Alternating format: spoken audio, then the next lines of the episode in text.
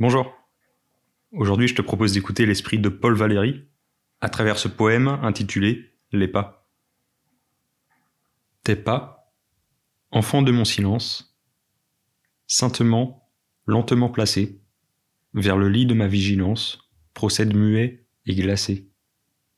Personne pure, ombre divine, qu'ils sont doux tes pas retenus. Dieu, tous les dons que je devine viennent à moi sur ces pieds nus.